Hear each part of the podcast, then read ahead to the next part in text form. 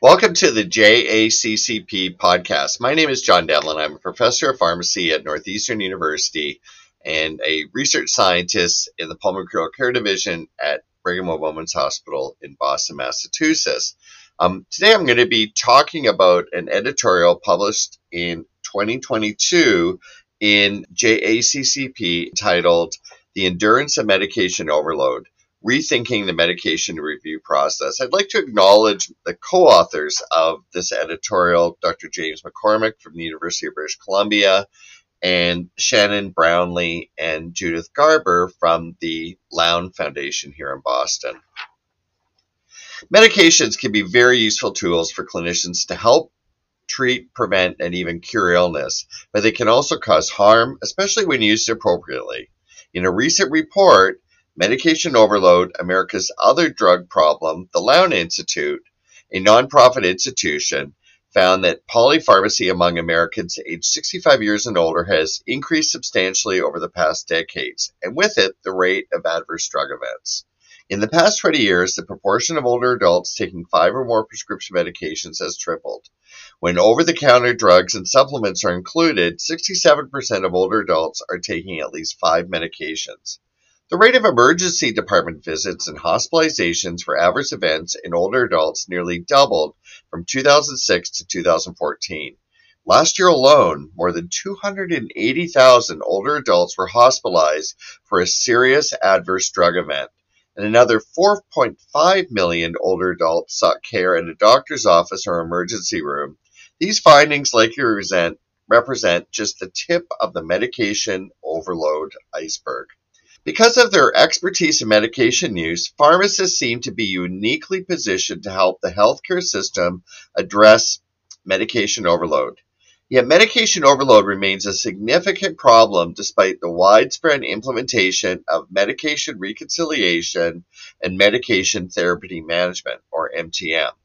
Two large initiatives that often involve pharmacists Medication reconciliation, or MedRec, a process of documenting a complete and accurate list of patients' medications and identifying potential medication errors at care transitions, become necessary for hospital accreditation in the mid 2000s.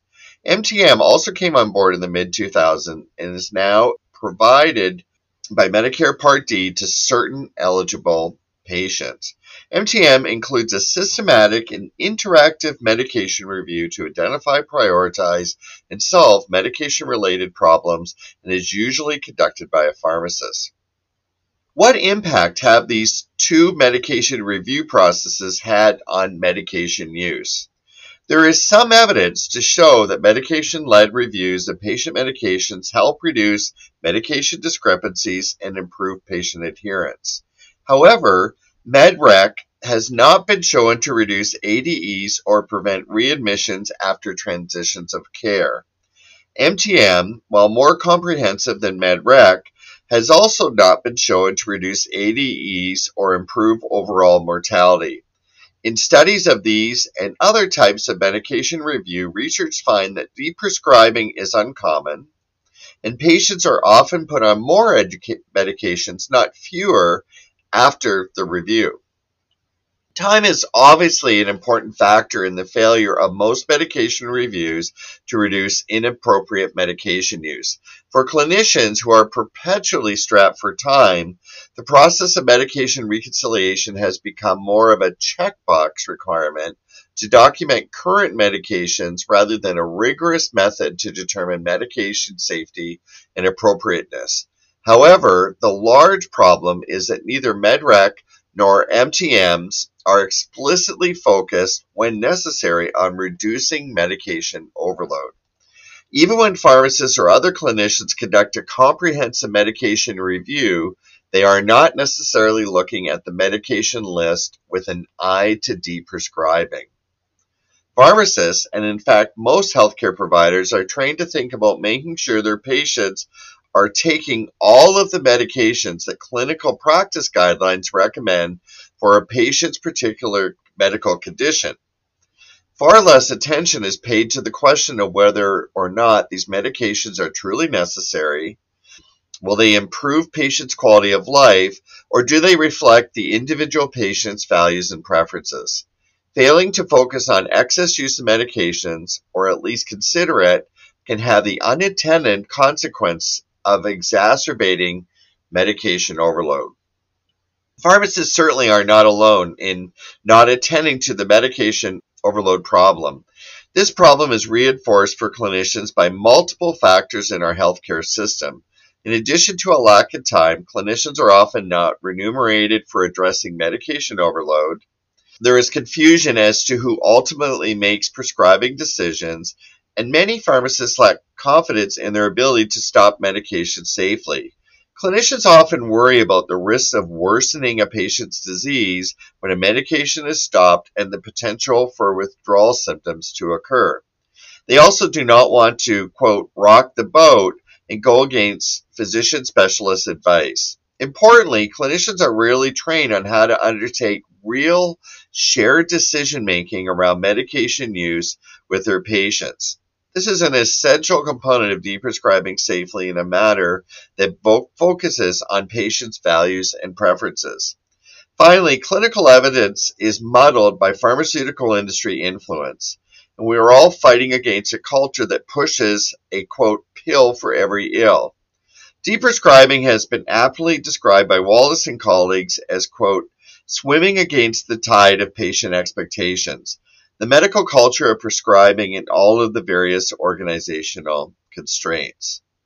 The only real incentive to deprescribe identified by clinicians was the duty to do what was right for the patient. The Lown Institute, which is a nonpartisan think tank based in Boston, has convened a working group of pharmacists, patients, geriatricians, and other healthcare professionals to develop an action plan to reduce medication overload. A critical recommendation of that plan is for current medication review efforts to be transformed into true prescription checkups, where deprescribing efforts are the focus when medication overload is a potential issue. At healthcare sites that already conduct MTM, comprehensive medication reviews should be modified so that deprescribing is brought into sharper focus. MTM should have the stated goal of reducing the burden of medications for older adults, and clinicians must solicit patients' values and preferences when evaluating any medication benefit. This will require not simply just asking, quote, are these medications appropriate for this patient, but also asking, are these medications providing a net benefit to this patient based on the best available evidence and the patient's stated goals, values, and preferences. For example, antihypertensive medication that helps the patient's blood pressure reach a clinical target but makes the patient so dizzy that he or she cannot participate in a cherished activity like dancing or yoga probably has failed this test. A statin that reduces the risk of cardiovascular events by 1 to 2% over five years may fail the test if a patient thinks the size of the benefit is not worth the potential side effects, inconvenience, and cost of taking the statin therapy. Implementing true prescription checkups is just one of the many reforms needed to combat medication overload. The Lown Institute's action plan will also point to increasing public awareness about medication overload, reducing industry influence on clinical studies and advertising, creating clinical guidelines with recommendations geared specifically to older adults, and giving prescribers and other healthcare professionals better training in geriatric patient care. It is clear that mandating medication reconciliation in MTMs has not been enough to improve clinical outcomes in a notable way, and neither is sufficient to reduce medication overload. The Lown Institute estimates that without immediate action, in the next decade there will be 4.6 million hospitalizations of older adults for adverse drug event, 74 million outpatient visits, and 150,000 premature deaths. Pharmacists did not create this crisis alone, but they are particularly suit, well suited to identify medication overload and are well situated to help solve it. By refocusing medication reviews on patients' goals, values, and preferences and the best available evidence with an eye to deprescribing, pharmacists could play a pivotal role in preventing the harmful effects of medication overload seen in millions of Americans. We hope pharmacists will grasp this opportunity. Thank you very much. I have no conflicts regarding this editorial.